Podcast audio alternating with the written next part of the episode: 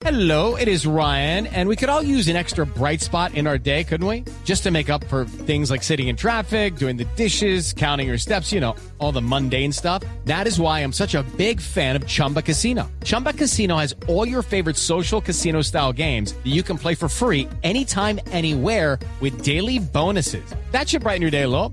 Actually, a lot. So sign up now at chumbacasino.com. That's chumbacasino.com. No purchase necessary. BGW. Void were prohibited by law. See terms and conditions. 18 plus. Daniel, hablemos de- la historia del tatuaje. Perfecto. ¿Quiénes de fueron años. los primeros que se tatuaron? ¿Qué cultura?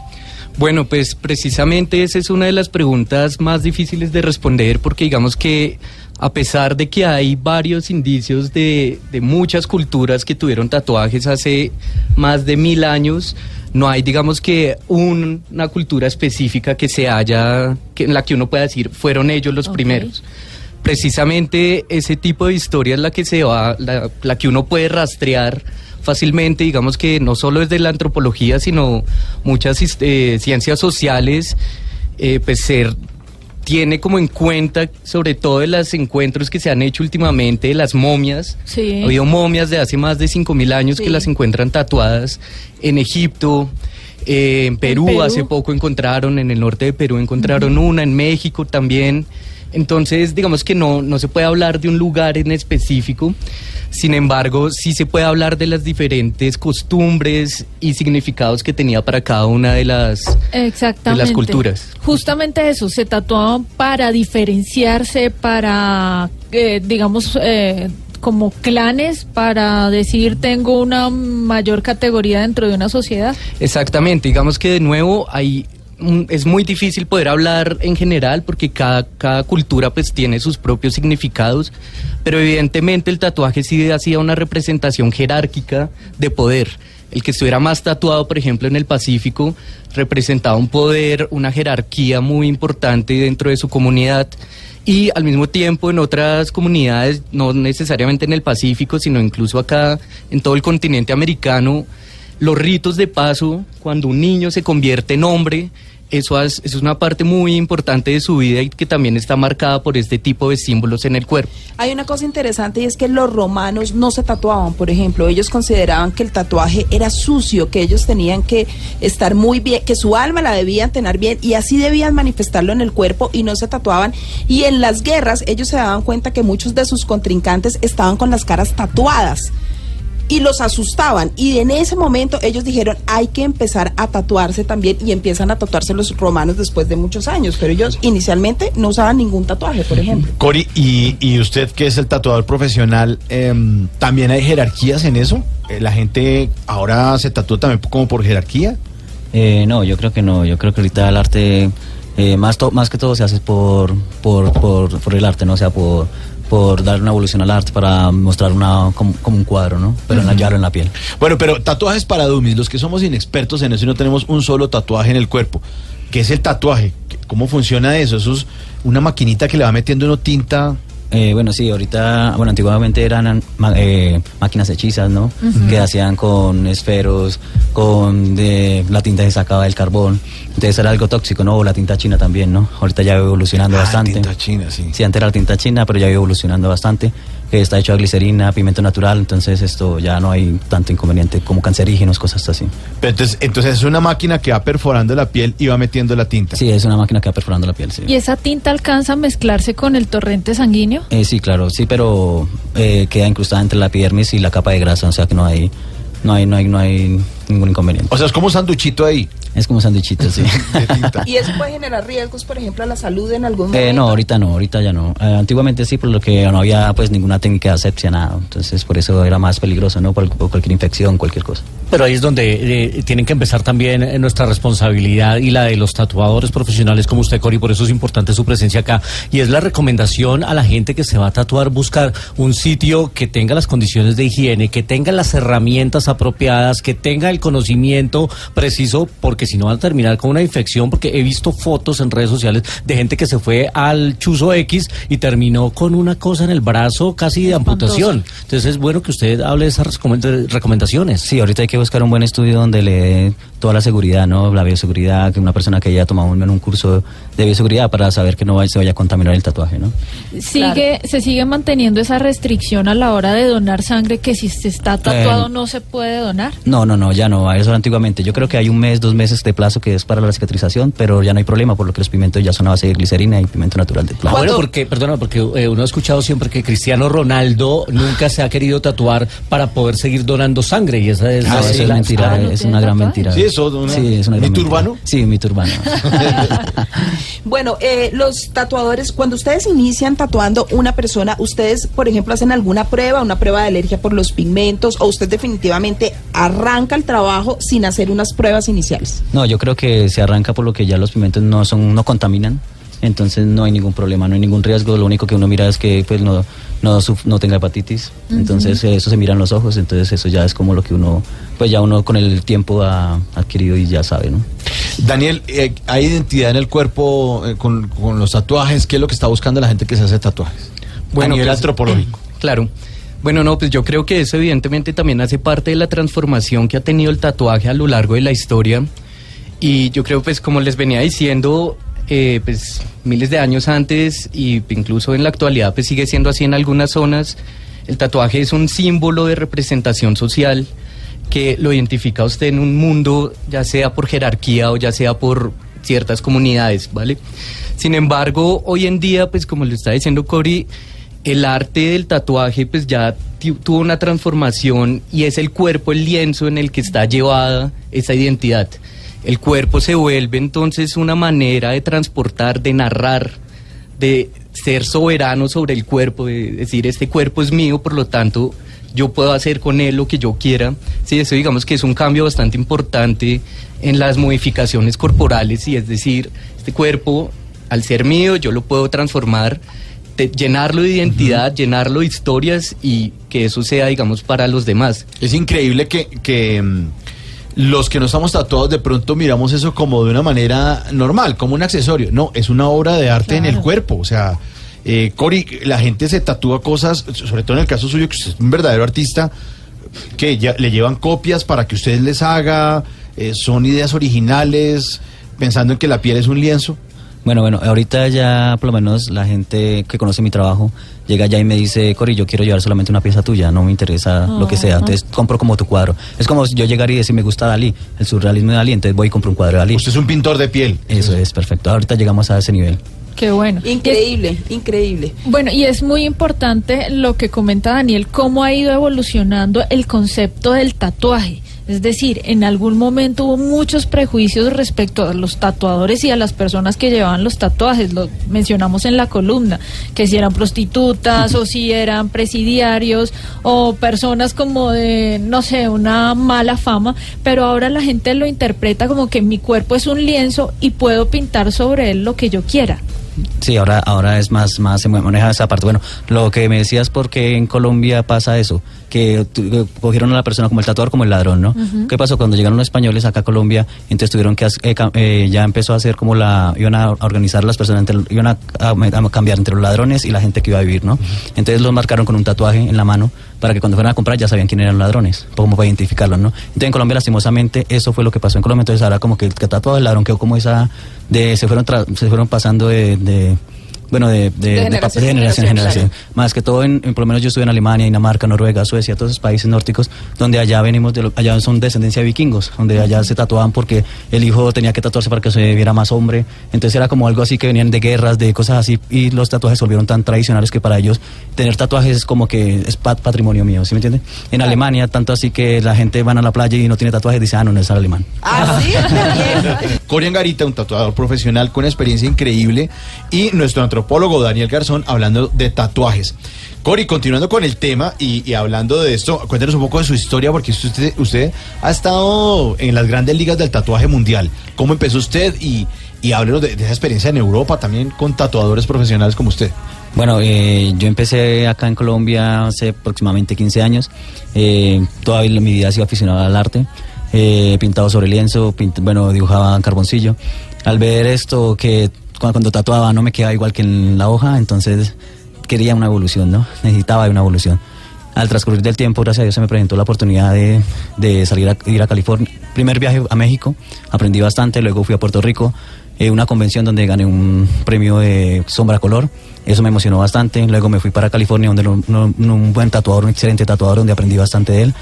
Eh, me enseñó muchas técnicas, aprendí de máquinas, agujas, em- eh, tintas, de las cuales allí esto me iba a conocer bastante. Me empezó a patrocinar una marca llamada Radiant, es de Hollywood. Eh, entonces esto, esto me emocionó bastante, decidí estar con el mejor tatuador del mundo. Me fui a vivir a España precisamente porque me quedaba cerca a todos los países. ¿Quién es el mejor tatuador del mundo? Ahorita para mí Dimitri Samogin, es ¿De un es? Ucrania. Ah, ya, y es el, el, eh, autor de ese tatuaje que usted tiene en su brazo. Eh, no, esto es de Den Yakole, que es un ruso, también estamos entre los 14 mejores del mundo. Cuando yo llegué allá, eh, pues quería darme a conocer, tenía, quería muchas cosas para, para exponer, ¿no? Y eh, llegué allí, eh, empecé a viajar, empecé a a conocer, tanto así que un día hice un tatuaje que fue el mejor que me dio el boom en Europa, que es un tigre que hice en la mano, gustó bastante, eh, tanto así que empezaron todos los mejores estudios de toda Europa a pedirme. Entonces allí fue cuando, afortunadamente, gracias a Dios, eh, estaba Dimitri Samogin en ese estudio donde me pidieron. Eh, Súper emocionado cuando lo vi, fue como ¡pum! Eh, es como decir esto, soy guitarrista y voy a estar con, las- con, con Slash, ¿sí me entiendes? Sí, sí, claro, claro, con Slash. Con el que uno admira. Sí, como la su, sí, es para mí, entonces ídolo. para mí fue wow. Eh, empecé a tatuar allí, eh, Dimitri se acercó a mi mesa y yo como que, ah, qué pausado, ¿no? Eh, me dice, me dice, oh, me gustan tus mezclas, enséñame tus mezclas, yo te enseño las mías y para mí fue como, ah, no puedo creer, esto es mi sueño, eh, voy a, voy a, voy a, voy a tatuar con él, ¿no? Aprendí Además, usted bastante. enseñándole al maestro. sí, o sea, terminó eh, gustando mi, mi técnica porque es bastante diferente, ¿no? Entonces eso le llamó la atención a él porque mi técnica era diferente a la de Europa. Lo que eh, nuestros oyentes tienen que entender en este momento es que estamos con uno de los mejores tatuadores del mundo, un colombiano que está en las grandes ligas, que ha compartido conocimientos con el mejor del mundo y hoy está en Colombia ofreciendo su talento y hay que buscarlo ahora, ya les ofreceremos las redes para que lo encuentren y vean todo lo que hace porque es que es Y viene realmente gente de otros fantástico. países, ¿no? Viene a buscarlo gente de otros a países. Sí, ¿no? donde yo estoy siempre me están, viaja, están viajando de diferentes países. Por lo menos cuando estuve en Alemania venía gente de Japón. Entonces era impresionante porque el manager me decía, oh, sus citas vienen de Roma, vienen de Japón, vienen de Italia, vienen de todas partes del mundo. Tanto así que, por ejemplo, hay convenciones que yo no puedo ir y ya la gente, como no fui a Italia, entonces ellos viajan a España solamente por todo. Yo tengo una pregunta ahí, Mauro, Sí. eh, respecto a eso. Como ha viajado por todo el mundo y ha tenido la oportunidad de tatuar, digamos, diferentes pieles, ¿hay alguna diferencia entre tatuar la piel de un oriental respecto a que tome un pigmento diferente a la piel de un latino? Sí, yo, yo creo que todas las pieles eh, son diferentes, ¿no? Entonces uno ya tiene que jugar con, con la mezcla para que le, le quede bien en la piel. Entonces esto, pero eso ya va con la, la evolución que uno va dando, entonces ya vas, vas viendo qué mezcla le sirve a cuál piel. Nos contaba Cori eh, fuera de micrófonos que viene gente de otros países a Colombia, como cuando las viejas vienen a hacerse las pochecas. Sí, sí, sí, perfectamente. Dice, hágame el favor y me tatúa. Y, y ellos le traen los diseños, usted les propone como artista. Eh, bueno, eh, yo tengo un correo donde de todo el mundo me están escribiendo, entonces yo les voy diciendo en qué país voy estando y ellos van viajando al país donde estoy. Por lo menos ahorita tengo un proyecto. Eh, ya conocí toda Europa, Estados Unidos está viajando, por, me ha dado a conocer bastante. Entonces ahorita nací en Colombia, amo a Colombia. Entonces quiero estar en Colombia, un- monté un mejo- el, el mejor estudio de Sudamérica acá en Colombia Excelente. para que ellos puedan venir y que conozcan el arte en Colombia y conozcan nuestro país. ¿Y tiene agenda copada o Eh, los huequitos para la gente que ahora se interesa y va a estar interesada en buscarlo? No, lamentablemente estoy full ya. Está full. Wow. Sí. ¿De aquí hasta qué? ¿Hasta Bueno, dónde? de- yo tenía full tres años, pero ¿Tres años? sí, ¿Usted tiene trabajo en los próximos tres años? ya tengo ya trabajo para los próximos No, tres estamos en el negocio equivocado. Vea, Ella- ella- pero hay gente que eh, ya, ya tiene una cita hasta dentro de dos años y medio y se va a esperar Se con las espera, ganas. Sí. Sí, por lo menos yo ya tengo el tour que tengo un manager en cada país. Eh, yo les doy las fechas que voy a estar y ellos ya me organizan la agenda y así estoy Oiga, trabajando. con citas en tres años, Mauricio, hablemos de los costos de un tatuaje. Un brazo tatuado completo, una obra de arte tan grande como esa, ¿cuánto le puede costar a una persona? Bueno, eso depende del país, ¿no? Por lo menos si estamos, bueno, acá en Colombia cada sesión está, mi sesión está en 3 millones de pesos. ¿Tres millones? Está ahorita en 3 millones de pesos, por lo menos un, un brazo le puede costar entre 20 millones y 28 millones de pesos. No, 28 millones de pesos. Sí, ya están comprando una obra de arte para toda su O sea, uno vende el carro y se manda a hacer el tatuaje. Exactamente. ¿Cuánto le costará los yakuza? Imagínese. Sí, En bueno, hablemos con Daniel Garzón, nuestro antropólogo, eh, máster eh, de historia en la Universidad de los Andes. Hablemos de eso, de la mercantilización del tatuaje. Vale, pues precisamente con eso último que acaban de decir frente a los yakuzas, quería de pronto, antes de, de meternos en fondo en este tema, retomar un poco la parte de la estigmatización que ha tenido el tatuaje a lo largo de la historia.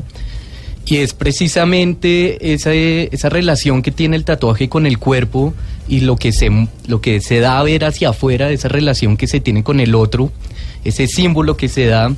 Y pues precisamente ese es un cambio que ha tenido y que hoy en día, así todo lo que Cori nos está contando, esos precios tan elevados, eh, todo ese tipo de, ferias eh, internacionales y demás, pues responden a un cambio que ha tenido el tatuaje para la sociedad. Antes, evidentemente, como lo está diciendo ahorita Cori, el tatuaje pues era, está directamente relacionado a la marginalidad, marginalidad, eh, Marginalización, marginali- Sí. marginalidad. marginalidad, eh, a la criminalidad, digamos, y precisamente con los yakuza, pues es un claro ejemplo en Japón La mafia japonesa. de la mafia japonesa y lo que implica tener todo el cuerpo tatuado, pero que está directamente relacionado a una mafia. Claro, la fidelidad al cuerpo, ¿no? Ellos lo hacen eh, eh, al grupo, más que todo, no al cuerpo, sino al grupo. Ellos lo hacen como una forma de decirle a los demás, usted hace parte de ese grupo y ya no se puede salir de ese grupo. Y están tatuados absolutamente todo el cuerpo. Exactamente, entonces hoy en día el tatuaje, pues como muy bien lo está diciendo Cory, pues ya digamos que esa parte ya se ha transgredido completamente, ya se habla incluso más, claro, de arte, el arte siempre ha hecho parte del tatuaje, pero incluso ya se habla de moda de que ahora el tatuaje hace parte de una moda. Entonces hay un cambio también bastante importante y es que antes tatuarse significaba romper reglas, romper estéticas impuestas por la sociedad. Sí, uno no debería estar tatuado, esa pureza del cuerpo, Como la romanos, semejanza al cuerpo de Dios, todo esto es profano, ¿cierto? Esa idea medieval de lo que se tiene del cuerpo, al romperla tú estás agrediendo con un montón de reglas, pero digamos que eso es una idea que se tuvo 60, 70 en su mayor auge. Hoy en día, digamos que ese papel subversivo del tatuaje se transformó en un papel casi que integrador de sociedad, casi que hay que tener tatuajes. Obviamente no estoy hablando de una generalidad, pero sí se habla de una moda del tatuaje. Entonces ya no hay que ser subversivo para tener un tatuaje. Es cierto, Ah, yo he escuchado, es lo normal. yo he escuchado conversaciones de amigas y compañeras, ay, vámonos a hacer un tatuaje, y ese es el plan, se van las si dos amigas ambas a hacer hacerse un un tatuaje, tatuaje. Como la después la- sí, exactamente, ay, vamos al baño, y se volvió, y se volvió una moda. Eh, y en una, en una época eran los rockeros los que tenían los tatuajes y la moda eran los rockeros y solo se ponían tatuajes los que escuchaban rock, después fueron los actores famosos los que se ponían tatuajes, ahora son los futbolistas, y vemos a los Están futbolistas con las eh, con los brazos tatuados, las piernas, los tobillos, vemos, eh, pero no solo de la Liga Internacional, uno ve la Liga Colombiana y ve nuestros fu- futbolistas criollos con los brazos ya tatuados, el chileno Vidal es uno de ellos que tienen Luisca, toda, hay casi uno todo el que cuerpo. parece que tuviera como una camiseta, ¿cuál es? Que se le nota aquí desde el cuello. Hay, sí, hay ¿Se un portugués, hay uno de, de la, de la Sí, selección portuguesa. un- hay uno de la selección eh, de Portugal que tiene, se le ve en el cuello todavía el rastro de, de Bueno, su tatuaje. Y sé que hay mujeres que por tal vez ocultar una cicatriz o los rastros del embarazo utilizan su cuerpo como para ocultar un poco La cesárea esas se imperfecciones tatuó una que cremallera quedaron. de una vez ahí. Y las mujeres con cáncer, ¿no? sí, También ahorita en Estados. Unidos, en Estados Unidos las mujeres que le hacen amputación de senos eh, les tatúan el pezón. Son- Y eso lo está haciendo un tatuador muy reconocido Sí. en Estados Unidos y solamente se dedica a eso.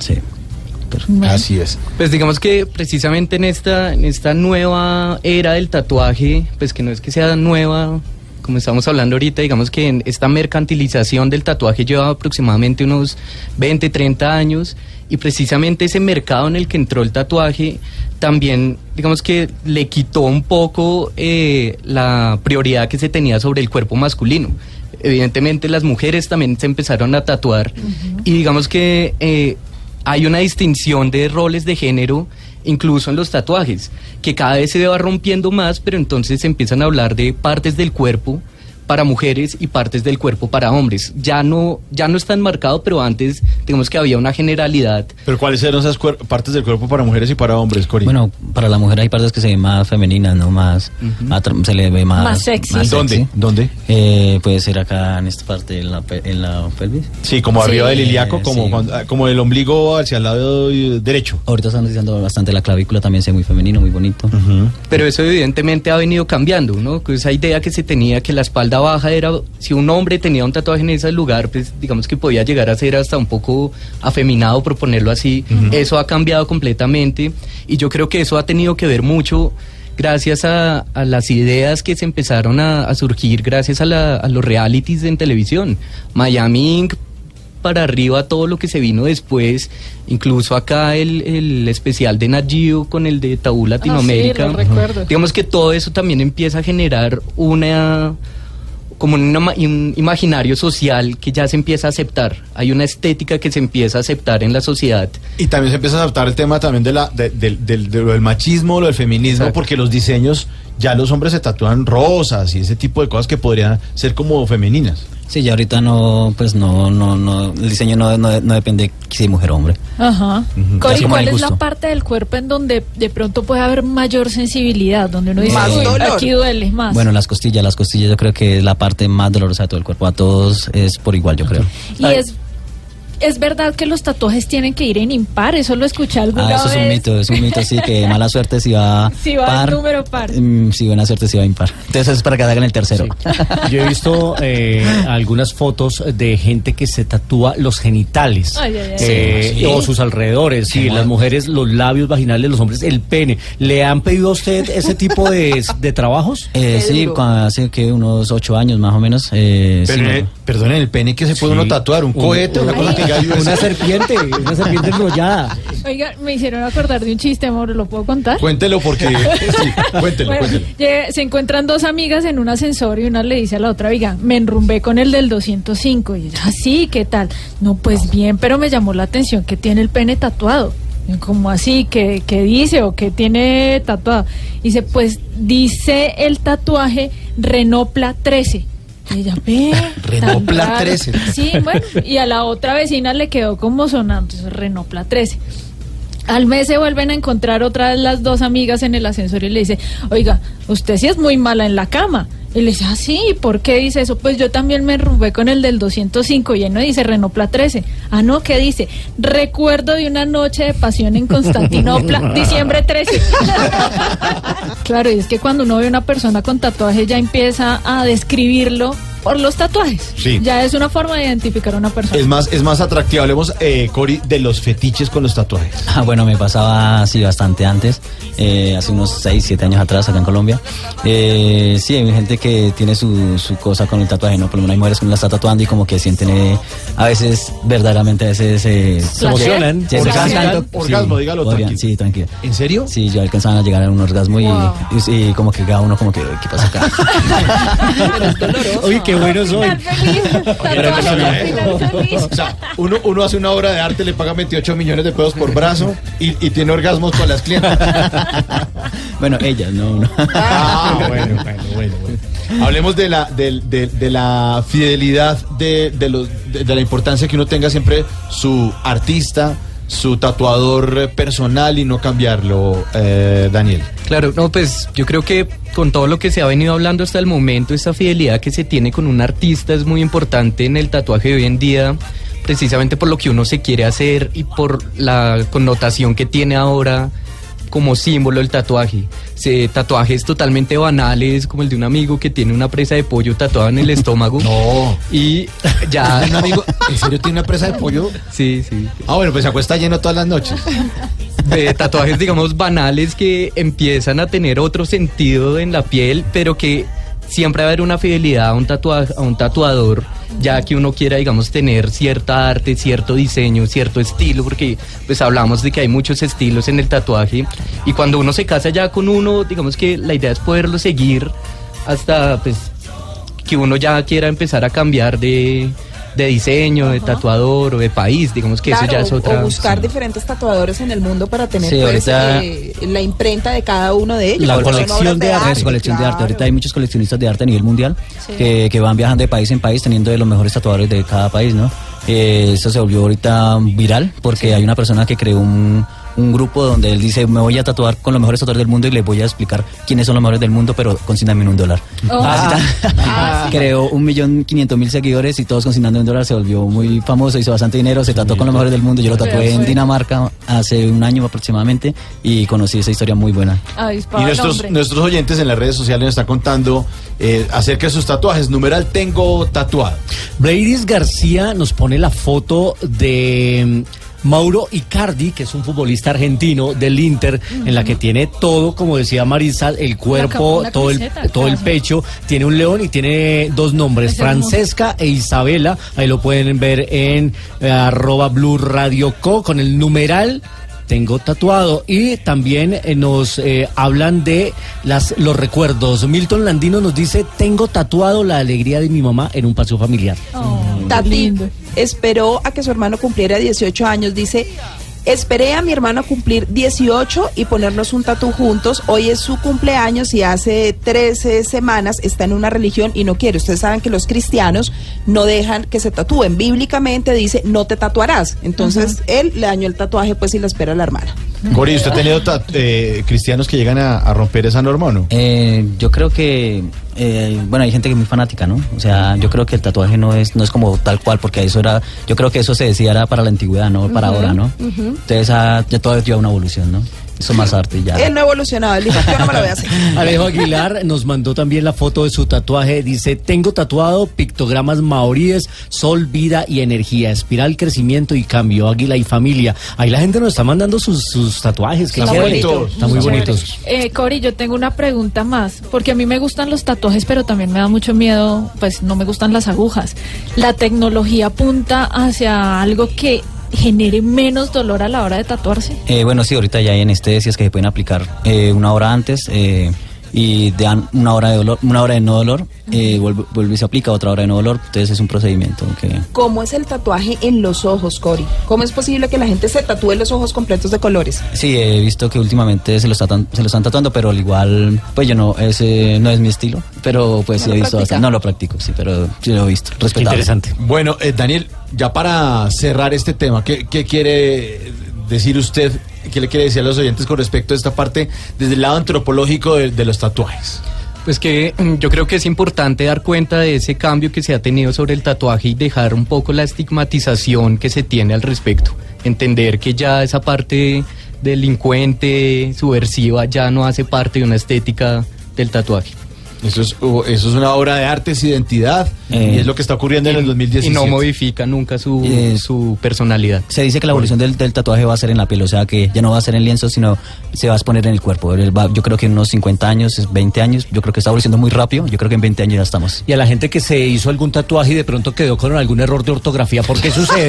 es que de verdad, el Sí. Instituto Lingüístico de Colombia, en compañía del Ministerio de la Cultura, el- desde el año pasado implementó un eh, programa para que se corrijan tatuajes, eh, mejores deseos con Entonces, pero ahí, entonces lo pueden, sí, el Instituto Lingüístico de Colombia tiene un programa para corregir tatuajes con errores de ortografía. Bueno, corrigiendo tatuajes, corrigiendo errores, le damos las gracias a, a Cori Angarita, quien es uno de los mejores tatuadores del mundo y que hoy nos acompañó aquí en el Blue Jeans Hoy nos dio cita en medio de su apretada agenda. Sí, sí, sí. Buenísimo. Bueno, sus redes sociales para que la gente lo busque y miren todas sus obras de arte. Listo, me pueden buscar como www.coriangarita.com, eh, Cori con K y Y. Bueno, Daniel, muchísimas gracias por habernos acompañado hoy en el Blue Jeans de Blue Radio. Gracias por esos aportes del, a- de- del- del tatuaje a nivel antropológico. No, muchas gracias a ustedes la invitación. Y el mensaje para nuestros oyentes, ya se acabó la estigmatización de que el tatuaje, que el, el vándalo, el pandillero es una obra de arte y seguiremos hablando de tatuajes. Ustedes sigan en las redes sociales contándonos qué tienen tatuado, no solo en el cuerpo, sino en, la- en el alma, con el numeral Tengo Tatuado. 859, esto es Blue